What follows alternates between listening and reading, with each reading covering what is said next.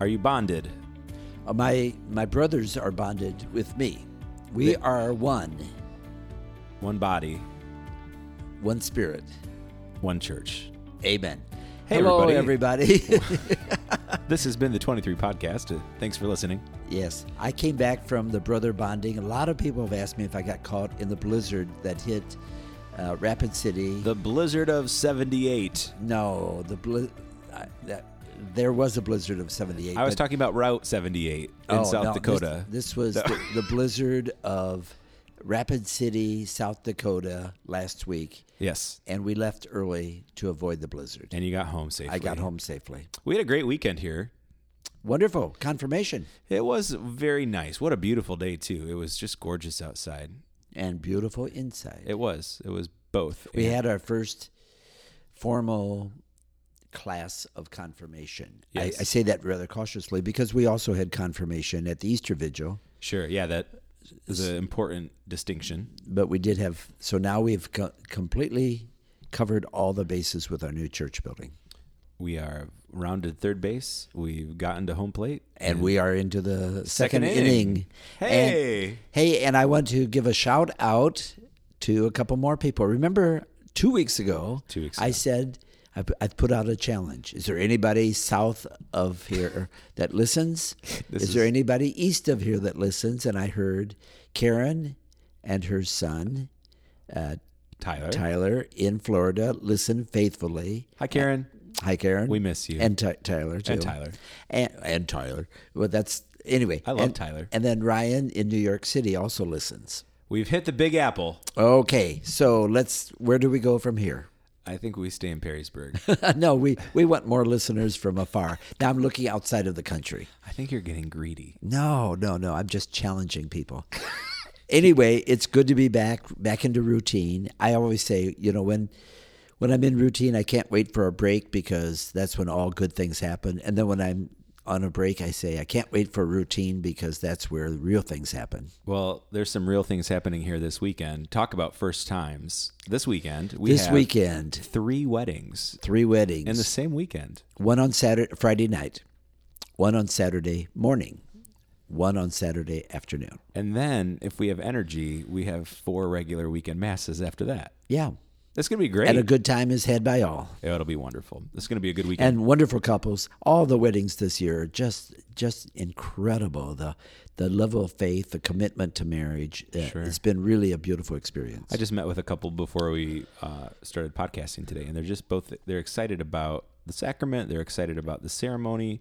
Uh, I- couples really, I have fun meeting with couples, picking music and giving oh, they them- love meeting with you. lots In of fact, options. I told you the one bride said to me, she said, the highlight of all the marriage preparation was meeting with Michael. as it. sh- I paid. she it. she said that to me face to face to me, and I I just smiled. And her fiance said, "Do you know what you just said?" And she said, "Yeah." And I said, "I heard it." I pay them to say that kind of stuff. Okay, I've got uh, another. I've been having fun asking you these. So, social media question. This is from last week, but we didn't record last week because you were gone. So, this is one that we uh, posted on our social media last week. I'm looking for the day. I'm stalling. I'm looking for the day. Okay, it was on October 9th. So, that would have been last Wednesday. And the question, Father Herb, is what name did your parents almost call you? I don't know. You know? I don't. I This was is- going to try to come up with something clever. This has been very. Remember, I'm anticlimactic. the seventh son. I think they had run out of boys' names. At that point, they just had to. Go I did with- ask my mom once. I said, "Where did you even get the name Herbert?" Yeah, It was not as uncommon then as it is now. yeah. And uh, she said, "Well, I knew some Herberts in town, and I always thought it was kind of a nice name." And that's it. That was it. So nothing deep or profound. However, however, as I say that, Yeah, my second name is Francis. that's a great name. and I'm named after my father. Although not quite. My I go by Francis of Assisi, Right. and my father's name. He was actually baptized in German, Uh-huh. Franz, but his middle name is Xavier. So he was Francis Xavier. Oh, different Francis. F, FX Weber. That, He went by FX Weber. Isn't That's that pretty cool? cool. That is so cool. But anyway, so I I think I think I had that special bond with my dad. if your dad were around for like blogging and website building, that would be a cool name for a blog. FX Weber. Yeah. Yeah. Or just FX. Yeah. Oh, that's also a cable channel, I think. Yeah. we don't want to go there. Hey, um, are you going to ask me the same question? Oh, yes. Uh, now you that you, notice, you notice how I always ask him questions, but he's never interested enough to reciprocate. well, that's because you come prepared. Well, I know the I, question. my eh? mind's on the scripture. I came prepared to talk about scripture, Okay. but real quickly, okay, what other name would your parents have given Well, you? if I was a girl, I was going to be Elizabeth. So thank God that didn't end up being my name because it would be awkward. as would you be Elizabeth or Liz or Liz, Lizzie? I don't know. Or, or Beth? I just like Michael perf- personally, but actually, when I was born, m- my mom couldn't decide if she, my middle name is Brandon. She didn't know if she wanted me to be Michael Brandon or, Or Brandon, Brandon Michael. So there was probably like two days before they actually committed to it. okay, That's so my you- story. Okay, so you were unnamed for a couple of days. You know, I've always been named. I've been named Child of God. Got it. Let's talk about scripture. How's that sound? Let's because is that the real reason people are tuning in? I don't think so, honestly. I, I'm not sure. sure, they are. They want to know all about praying always. are Oh, yes. you ready for this gospel? This is a good one. We had a good discussion on this yesterday during our Our, staff, meeting. Yeah. Chapter 18 of Luke. We're working our way through Luke's gospel, chapter 18 already. I think I will read it because it's short. Good, because when I read it at staff yesterday, You started laughing. I didn't get through it. You started laughing, and, and I did. everybody's going to know why you started laughing once I read it. Go ahead. Jesus told his disciples a parable about the necessity for them to pray always without ge- becoming weary. He said, There was a judge in a certain town who neither feared God nor respected any human being. And a widow in that town used to come to him and say, Render a just decision for me against my adversary. For a long time the judge was unwilling, but eventually he thought, While it is true that I neither fear not fear God nor respect any human being, because this widow keeps bothering me, I shall deliver a just decision for her, lest she finally come and strike me. The Lord said, Pay attention to what the dishonest judge says. Will not God then secure the rights of his chosen ones who call out to him day and night? Will he be slow to answer them? I tell you, he will see to it that justice is done for them speedily. But when the Son of Man comes, will he find faith on earth? So I didn't laugh. you didn't laugh. It was at the part that the, the woman's going to come and hit him on the head. No, I I just found this That line about well, guy. He's like, well, yeah, I don't fear God or respect any human being. I find it so It, it's really written Arrogant. It's almost like uh, tongue in cheek the way it's written. yes. The judge did not respect God, re, fear God, or respect any human being, and he says, "Well, I don't fear God or respect any human being." But because this widow keeps bothering, that's the best part too. Yeah. Well, she doesn't leave me alone. So, Yeah, but Jesus used hyperbole a lot. he did, and often he would even he would talk about God, who is all good Yeah. and all caring, almost comparing God to the unjust judge. Yeah. So just because the unjust judge is negative doesn't mean that God is negative, but it takes like the good quality, uh, namely that God will hear th- the prayer in the end. Sure. So what do you take to mean pray always? Yeah, so this is we kind of broke this open a little bit yesterday, and I've been thinking about that. I even was thinking about this a little bit during our holy hour earlier today as well. Um, I think it's a couple of things. I think actually Claire and I were talking about this today, uh, this morning before I came to work. So in our in our um, family room, you've seen them before. Claire made these beautiful um, pieces is a Jesus and Mary, but she's actually burned them into pallet wood. Yes, I Remember these? okay, Okay. so it's it's an icon of Mary and an icon of Jesus uh, that she actually burned into the wood. They're they're small pallets, uh, and we hang them on the wall. They're really cool. And since we've been redoing some stuff around the house, they're going to get hung in our addition in the coming weeks. And today we were kind of debating where we were going to put them. And she said, "Well, what if we put them up a little higher? So they're you know they're kind of above everything, and you know, the ceiling is there's kind of a point in this thing that's literally pointing to heaven. And then, of course, I was the jerk that said, "Well, remember, dear, heaven doesn't actually have a physical location." I just had to get that in there. Oh uh, my! Um, but we, we That, talked that, about that moved the, the discussion along very well. yeah, I don't know if I'm going back home today or not. um, but then I talked to I talked about yes, of course we want we want Jesus, we want our faith to be set apart, we want it to be um, something that's reserved and very special in our lives. But I was on team. I think I want to kind of hang these on the same plane with everything else in the room, kind of level with kind of the new windows that look out into the backyard.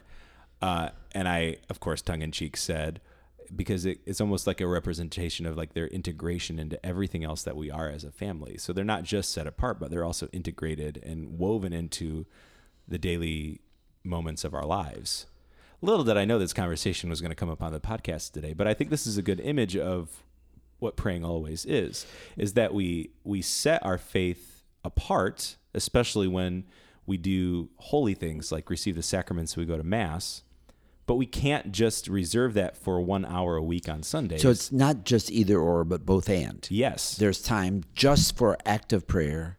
There's also time for integration of prayer with who you are, what you decide, how you think. Yeah. So I think it has to be to pray always doesn't mean to literally be on your knees all day. Well, if you look at history, there have always been some people who have taken it literally and say, boy, that is the ideal. So you had the early desert fathers in the third, fourth century. They, they left society. They literally went out in the desert and they prayed always. They prayed all day long. Yeah. They were the ancestors to the modern day monastic life. And many of them ended up memorizing much of the Bible and pr- pretty much all 150 Psalms because they would pray them every day. That's a lot of psalms. By the way, that's kind of that's one of the sources of the beginning of the rosary because people did not know the Psalms, could not read them, so they substituted a Hail Mary for each of the 150 Psalms. So you had 150 Hail Marys divide by 10, 15 decades, so the joyful, the sorrowful and the glorious mysteries. I did not know that. Well, that's why you stick with me because I tell you all kinds of things. You're so smart. But but that was the the layperson's ability to pray always because you you still have to work and you have to work for a living. So then they would break that up and maybe do it over three days instead of in one day. yeah. Uh, but the idea, uh, the mo- the monks still pray four or five times a day. If you're with the Cistercian monks who are more strict, like the Trappist, Mm-hmm. they they would pray like I think the first one is maybe three thirty in the morning, five five o'clock in the morning, whatever throughout That's what the you day. do. That's what you do. Uh, That's what I do. Yes. uh, the the Benedictine monks, when I was down there in May for retreat, I heard the bells ringing for the morning prayer. I I, I want to say maybe it was five o'clock. I'm not quite sure. I I joined them for the second set of hours of prayer, but not the first. I've even found in my own prayer life now that it's getting darker in the mornings here. Even I mean, it's still dark out at seven o'clock in the morning now. It's harder for me to get moving to make time to pray in the morning. But the whole concept was you are sanctifying the day, not literally praying every minute. sure. but you stop. And you know what we did? Like when I was growing up, we not only said morning prayer as a family, we prayed before every meal, we prayed after every meal. yeah. You know, a lot of people say grace before the meals. Well, there's also a prayer of thanksgiving after every meal. Yeah. When I was in school, we prayed at the beginning of every class. And so in the evening, we had our family rosary together. So we did sanctify the day by turning our attention to God maybe six or eight times a day. Yeah. That can still be done. Now, this particular gospel, however, is not just praying always, it's prayer of petition. The woman, the widow, is not saying, I want it my way. She says, I want justice. And the judge is unjust. So she she's not really saying, Judge, I'll hit you in the head if you don't give me my way. She's saying, I'll hit you in the head if you don't do justice. Hmm. And justice means that he's not watching out just for himself or, you know, who who pays him more. Right. Justice means that he's looking at the law and trying to apply it. So when you look at, because I like to have practical things for people to take away, other than trying to find new people to listen to the podcast in a different state. Well, that's pretty practical, We're gonna put a or map. maybe impractical. we're gonna put a map up on the the room, uh, the wall of this room with all fifty states. Today, I need gonna- somebody from Tennessee. Um, but I, I I do like to have practical things that we can walk away from. And, and as we talked about, um, or walk away with. That's what I meant. Thank you.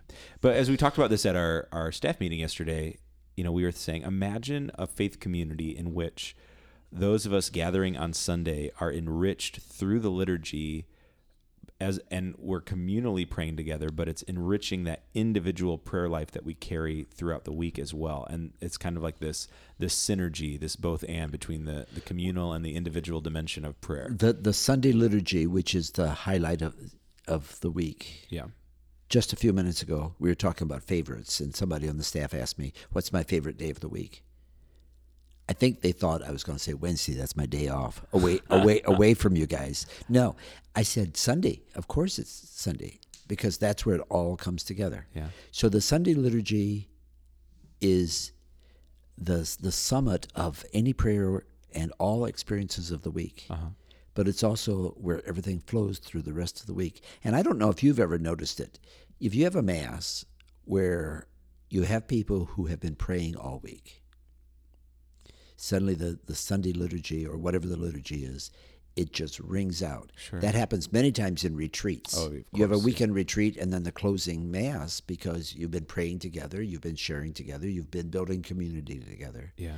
When we had the massive dedication of the church a year ago, that hit me more than anything else. It was the the power of the prayer, both spoken and unspoken, sung and not sung, Yeah. that came out. And when the people in the church started belting out the glory to God in the highest, I, I started crying. I have. I'll be honest. I have not heard anyone in that church sing like that since that moment on October 11th, 29 2018. People brought it all together. Challenge, guys. This weekend, bring Yeah. it. We're doing a new song this weekend, by the way. Notice how his brain works. I said sing. No, that works. Sing. song this weekend. New, done.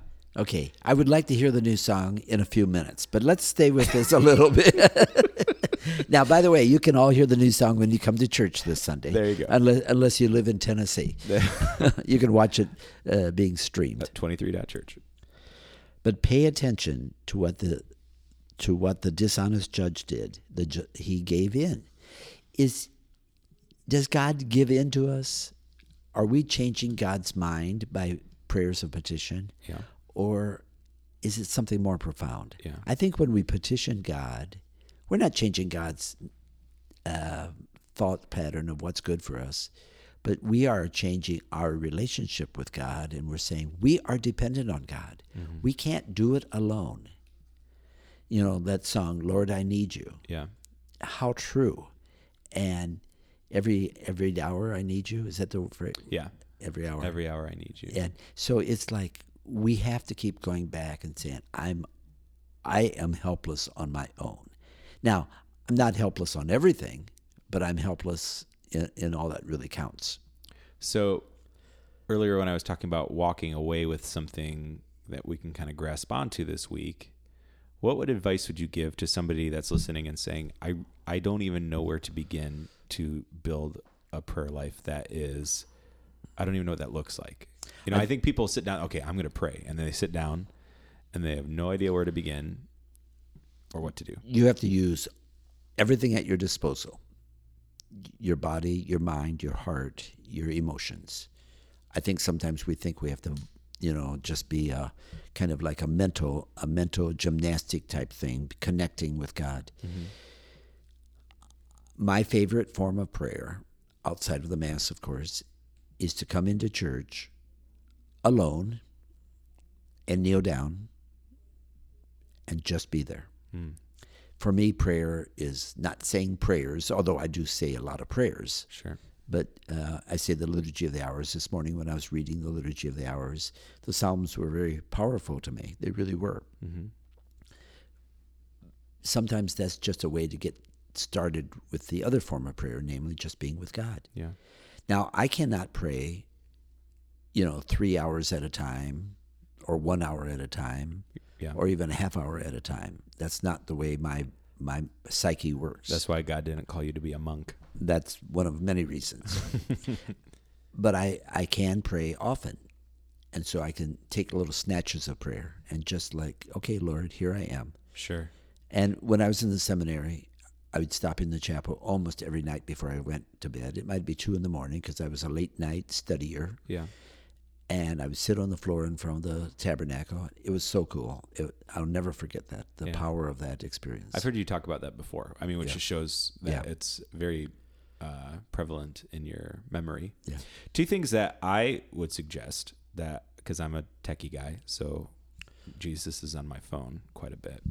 Uh, I would say one, I have the Magnificat app, and there are other apps too. Uh, so the Magnificat is uh, you may be familiar with the book. It has all the mass readings for every single day. Uh, it also has morning prayer and evening prayer in it.